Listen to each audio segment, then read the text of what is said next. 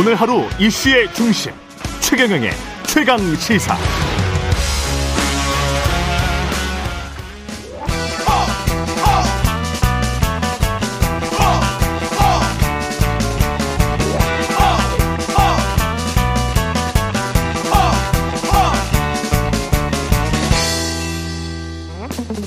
네, 링 밖으로 나간 박치기 왕 만나는 시간입니다. 국민의힘 김재원 최고위원 자리하셨습니다. 안녕하십니까? 안녕하세요.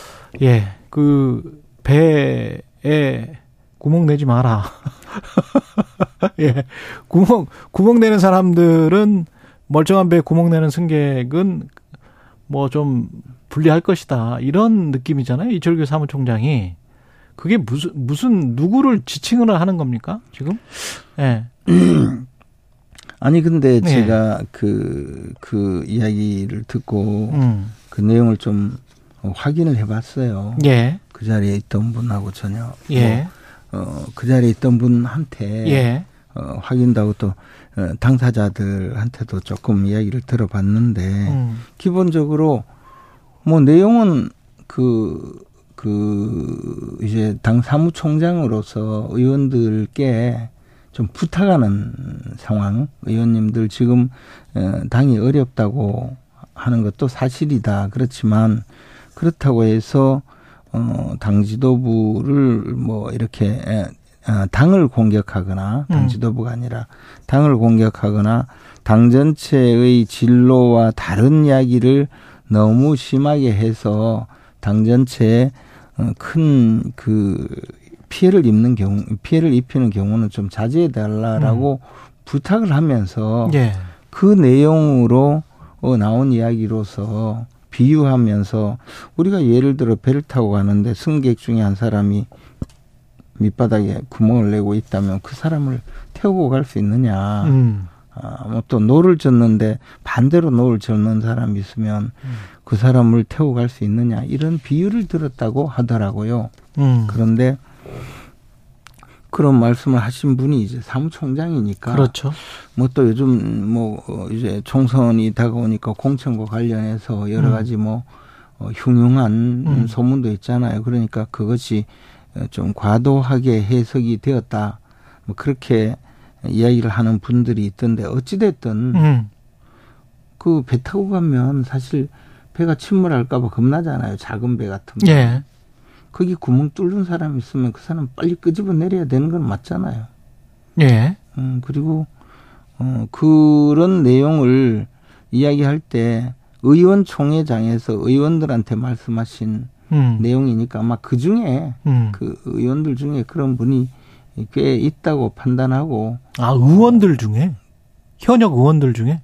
현역 의원들이 이제 그러니까 의원총회에서 이야기한 거죠. 예를 들어서 뭐, 어, 당의 구성원 전체에 대해서 이야기한다면 어. 예를 들어서 어, 뭐 최고회의, 최고 최고회의라든가 또는 예. 뭐 다른 방법으로 했겠죠. 근데 의원총회라는 것은 의원들끼리의 회의이고 특히 이제 의원들 간의 음, 자유로운 대화는 비공개로 하기 위해서 어, 당 사무처 직원도 기록하는 직원 외에는 예, 전부 그 퇴장하는.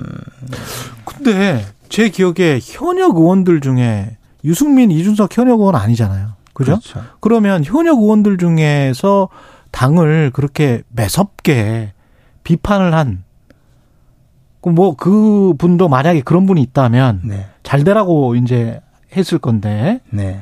그런 분이 기억이 안 나는데, 국민의힘에 있었어요? 근데 뭐 이제 현역 의원 중에는 없었던 것 같은데. 음, 그런데 이제 뭐 그것을 예. 또그그 그 전에 들은 음, 바로는 또뭐 음. 뭐 하여튼 좀 그런 이제 이것이 잘 되라는 쓴소리보다는 음. 그뭐 예컨대 하여튼 현 지도부는 안 된다. 막 그런 느낌으로 어, 받아들이도록 하는 그런 경우도 있을 수 있잖아요. 예컨대. 현 지도부로는 안 된다? 현 지도부로는 총선을 치르기가 좀 어렵다라는 아, 그 이야기로. 그 의원총회에서 그런 이야기가 나왔. 아니 의원총회에서 나왔다는 이야기가 네. 아니라 이제 뭐 정치권에는 많은 이야기가. 아, 그렇죠, 그렇죠, 그렇죠. 그거는 많이 있었지. 그런 이야기는 많이 있었죠. 그러니까 현 지도부로는 조금 좀 힘든 거 아니냐 그런 이야기는 많이 있었죠. 그런 이야기를 예를 들어 평할 수가 있죠. 그런 이야기가 결코 지금 우리 당에 도움되지 않습니다. 아. 라고 이야기를 하면서 예. 좀 조금 우리가 그 총선을 앞두고 예. 함께 힘을 모아 가야 되지. 예. 이, 또 이게 이제 당의 어떤 총괄 어, 사무총장으로서 예. 어, 당을 총괄하는 입장에서 실무적으로 총괄하는 입장에서는 그런 부탁을 할 수가 있죠. 뭐 이, 아까 지금 김재원 최고위원께서 그런 말씀을 하셨단 말이죠. 해당 되시는 분들과 이야기를 나눠봤다. 아니 어. 이제 그 자리에 참석하신 분. 아니 해당 되시는 분들이라 그랬어요. 아니요, 해, 예, 뭐 하여튼 어, 해당되는 네. 분이라는 말은 뭐냐면 네. 어, 의원총회에 참석 대상이신 분. 가 이야기해봤어요. 아, 아닌데 아까 그 이철규 의원이 아니, 겨냥한 이, 이, 이 방에 들어오면 항상 이게 뭔가 뭐 꼬이죠. 어. 아니 근데 제가 정확히 해당되시는 분들이 혹시 윤상현 의원이에요? 아니요. 아니요. 아니, 해당되는 분과 대화를 했느냐라고 네. 했을 때, 네. 어, 제가 윤상현 의원과 뭐 네. 말씀을 나눠 본 적도 없고, 그 내용이 윤상현 의원이다라고 지금 말씀드린 것도 아니에요. 다만 제가 말씀드린 것은 그때 당시 상황을 나름대로 들어보기 위해서 아 그때 무슨 이야기가 있었는가 그리고 그 말씀을 어, 하신 경위 또 그 이야기를 들은 음, 상황에서 어떻게 들었는지 그거에 대해서 이야기를 해봤다는 거죠. 근데 언론에는 살짝 그런 뉘앙스는 나왔어요. 현역 의원 중에서는 윤상현 의원을 저격, 저격한 거 아니냐. 왜냐하면 윤상현 의원이 최근에 국민의힘은 암이 큰 덩어리가 두세 개가 있다. 그 큰 암을 치료하기가 되게 힘들다. 이건 거의 지도부거든. 저는 그 말을 못 들었어요. 아, 못 들으셨어요? 네. 못 들으시고 이제 하신 말이기 때문에 윤상현 의원을 의미하는 것은 아니었다. 그런 말씀이시고. 아니 저는 그 말을 못 들었기 못 들었기 때문에, 때문에 예. 어, 판단을 예, 판단을 어. 거기에 관해서는 하지 마시라.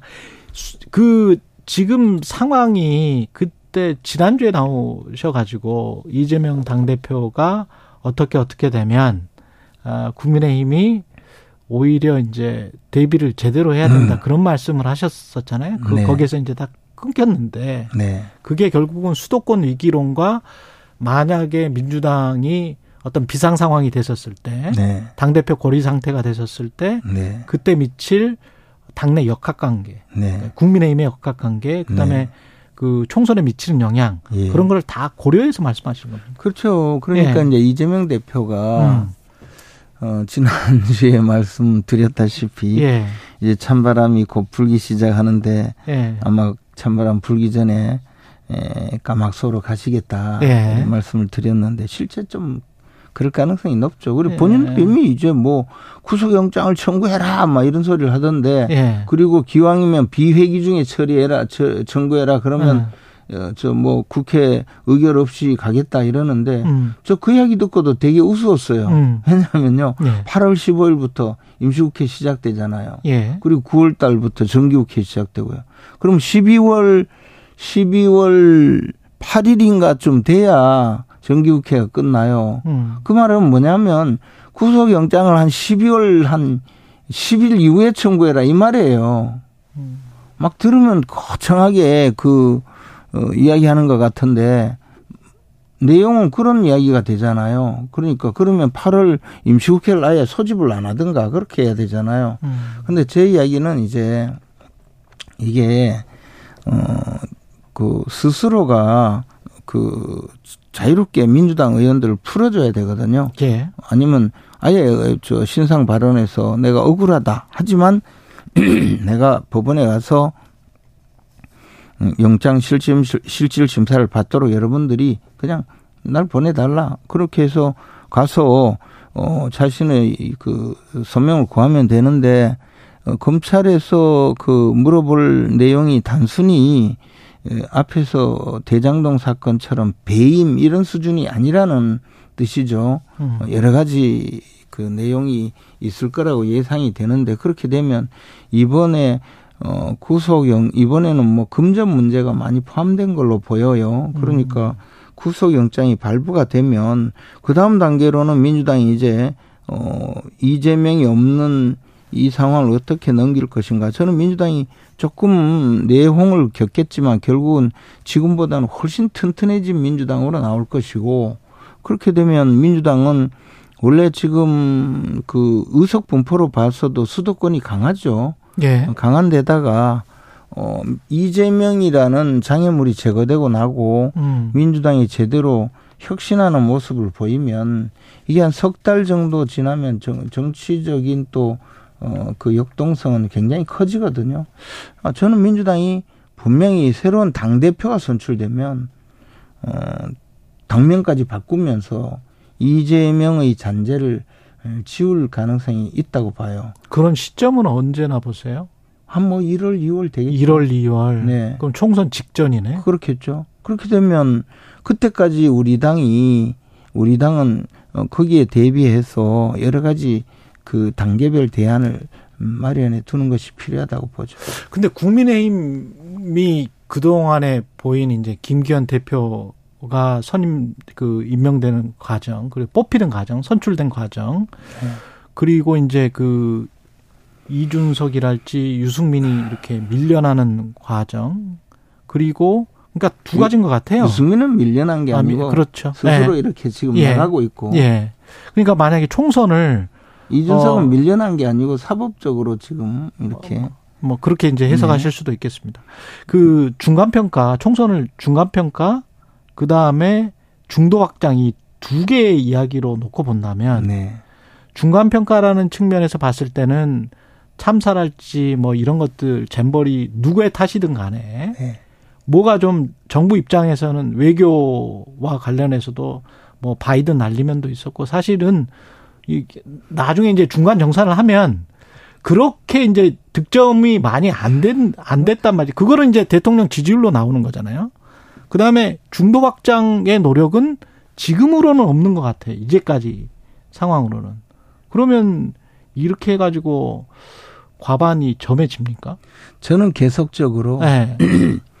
우리가 이제 선거에 임하면 네. 어 그 수많은 선거를 치러보지 않은 음. 학자라는 분들 예. 어, 그런 분들이 외국의 그 선거 전략 책을 저는 많이 읽어봤거든요. 예. 뭐 미국에서 나온 예. 선거 전략, 영국에서 나온 선거 전략 그런 책들과 또 뭐 토론도 해보고 했는데 음. 어, 등장하지 않는 내용이 중도 확장이라는 의미예요.